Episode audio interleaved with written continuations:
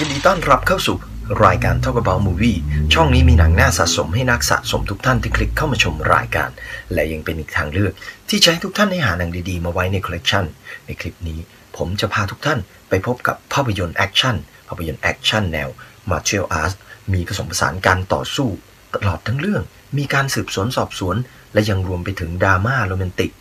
และเพลงประกอบเพราะๆด้วย ภาพยนตร์เรื่อง มังกรหนวดทองหรือ Dragon Forever ในปี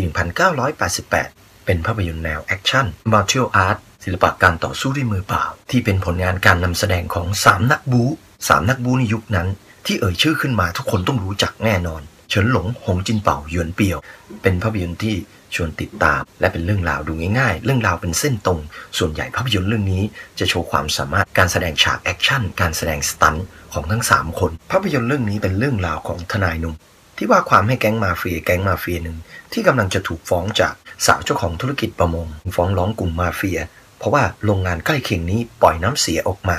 ลงบ่อน้ำที่เธอกำลังดูแลอยู่ แต่แล้วทนายความหนุ่มดันตกหลุมรักกับน้องสาวเจ้าของกิจการประมง ที่กำลังฟ้องร้องกลุ่มมาเฟียที่ทนายหนุ่มกำลังว่าความให้ ทนายหนุ่มจึงขอความช่วยเหลือจากเพื่อนรักอย่างเฟยหง ที่มีลวดลายในการต้มตุน และหลอกลวงแก๊งมาเฟียให้ช่วยสืบสวน หาข้อเท็จจริงเกี่ยวกับบ่อประมงนี้ และทนายหนุ่มก็ยังไปขอความร่วมมือจากเพื่อนสุดเพี้ยน นักสืบข้อมูลสุดเพี้ยน อย่างอาหัว แล้วเฟยหง จากการไปสืบหาความจริง ดันตกลุมรักกับสาวเจ้าของธุรกิจประมงและในขณะเดียวกันอาหัวก็เข้าไปสืบ ขโมยเข้าไปสืบเรื่องราวในบ้านของสาวธุรกิจประมง และเมื่อทั้งสามมาเจอกันทนายหนุ่ม เฟยหง และอาหัวเรื่องวุ่นวายจึงเกิดขึ้นกับทั้งสามแต่เมื่อทั้งสามหนุ่มกว่าจะรู้ความจริงว่าสารเคมี คือสารเสพติด ทั้งสามก็ตกอยู่ท่ามกลางระหว่างแก๊งอาชญากรไปเสียแล้ว และพวกเขาทั้งสามจะจบเรื่องราวและคดีแบบนี้ได้ยังไง อย่าลืมหาภาพยนตร์เรื่องนี้มาชมกัน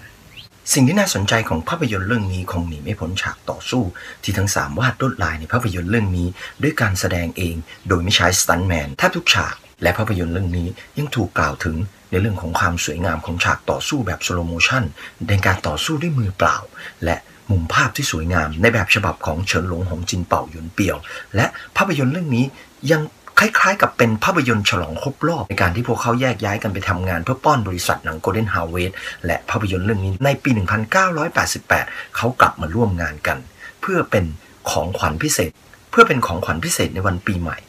สนองความต้องการของแฟนคลับของเขาทางฝั่งฮ่องกง เรื่องราวที่ครบอัธรสเหมาะแก่การนำกลับมาชม และภาพยนตร์เรื่องนี้เมื่อชมแล้ว เรื่องราวก็ยังรู้สึกร่วมสมัยอยู่ ผมว่าคงเป็นภาพยนตร์เรื่องหนึ่งที่คู่ควรหรือควรค่าแก่การนำกลับมาชมอีกครั้งครับภาพยนตร์เรื่องมังกรหนวดทองหรือ Dragon Forever ในปี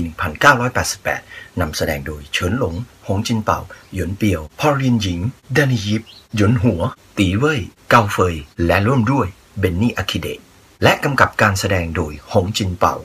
อำนวยการสร้างโดยบริษัท Golden Harvest และบริษัทโบโฮฟิล์มของหงจินเป่า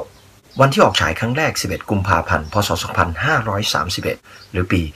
1988 สำหรับท่านที่คลิกเข้ามาชมรายการแล้ว ยังไงอย่าลืมกดไลค์ กดแชร์ กด Subscribe และอย่าลืมติดกระดิ่ง เพื่ออัปเดตข่าวสารของทาง Talk About Movie Channel ดูหนังฟังเพลงแล้ว ยังไงอย่าลืมรักษาสุขภาพกันด้วย ออกกำลังกายวันละนิดจิตแจ่มใส ดูหนัง ดูละครแล้วย้อนมองดูตัวเราเอง ชนใดไม่มีดนตรีการ ในสันดานเป็นคนชอบกลยิ่งนักสำหรับคลิปนี้ สวัสดีครับ